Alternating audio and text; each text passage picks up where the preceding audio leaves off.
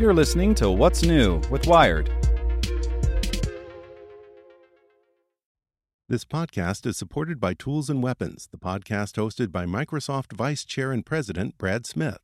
Each episode features insight you won't find anywhere else from the center of the conversation surrounding emerging technologies like AI. Right now on the podcast, you can hear a special episode where Brad Smith lays out Microsoft's vision for a vibrant marketplace driving the new AI economy. To hear more, follow or subscribe to Tools and Weapons with Brad Smith wherever you get your podcasts. Introducing Wondersuite from Bluehost.com, the tool that makes WordPress wonderful for everyone.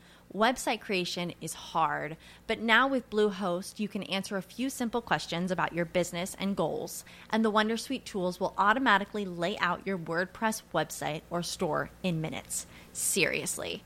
From there, you can customize your design, pick your brand colors, and add blocks. No custom theme or coding required.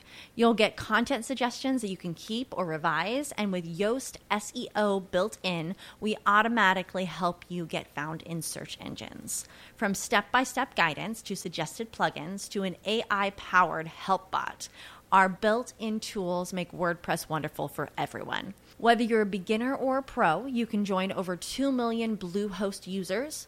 Go to bluehost.com slash wondersuite. That's bluehost.com slash wondersuite. Hey there, this is the spoken edition of Wired. The vehicle of the future has two wheels, handlebars, and is a bike. By Clive Thompson. What's the shiniest, most exciting new technology for transportation?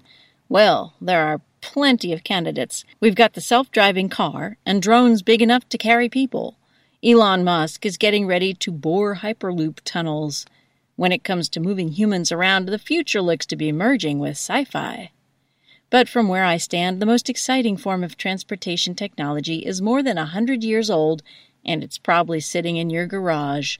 It's the bicycle. The future of transportation has two thin wheels and handlebars. Modern tech has transformed the humble two wheeler, making the bike share model possible. You check out a bike from a docking station, use it for an hour or so, then return it to any other docking station. The concept was tried back in the 60s but failed miserably because no one could track where the bikes went. Today that's been solved with smartphoneized tech, GPS, Bluetooth, RFID, and mobile payment systems and bike sharing has unlocked a ton of American interest in navigating cities on a bike. Usage has grown from 320,000 rides in 2010 to 28 million in 2016. In China, where gridlock in cities like Beijing is infamous, the trend has grown even faster.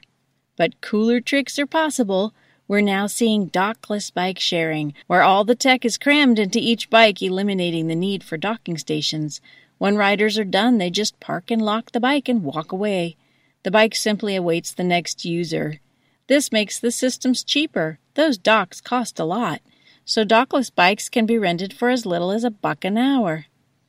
It's personal mobility for the last mile, as Euwyn Poon, co-founder of dockless bike sharing firm Spin, says. Dockless also creates something like self-governing internet logic, with bikes as packets routed where they're needed, rather than where docks will fit. This seems to make bike sharing more fair. Seattle City Council member Mike O'Brien has observed anecdotally that dockless bike sharing is used by a broader demographic, in part because it's super cheap and the bikes can circulate outside the well off downtown neighborhoods. Want even more inventiveness and innovation? Behold the next phase arriving in a few years dockless electric bikes. Batteries are cheaper and lighter than ever. One U.S. firm, Jump Bikes, has custom designed dockless e bikes sprinkled around San Francisco and Washington, D.C. CEO Ryan Rzepecki suspects they'll eclipse the appeal of regular bike sharing because you could arrive at work without being drenched in sweat. The number of people who are willing to ride electric bikes is probably 10 times that of people who are willing to ride a regular one, he says. Clearly, the bike share revolution has limits. It probably won't work outside urban areas. And if too many bikes flood a city, dockless systems can produce chaotic piles of bikes on certain sidewalks and streets, as has happened in China. This is a pretty solvable problem, though, if cities decide to limit the number of dockless bikes. So, sure, bring on the self driving cars. Dig those hyperloops. But for a world that's rapidly urbanizing and heating, the truly cool tech is bikes. And bike sharing has oodles of civic benefits too. Says Elliot Fishman, director of Australia's Institute for Sensible Transport. It relieves pressure on public transit, produces vanishingly small emissions compared to cars, and, at least with non electric bikes, boosts the overall exercise level. Duh! Best of all, the bike tech revolution reminds us that innovation isn't always about the totally new. It's often just as powerful to blend a robust old tool that works well with a bit of new tech to make it better.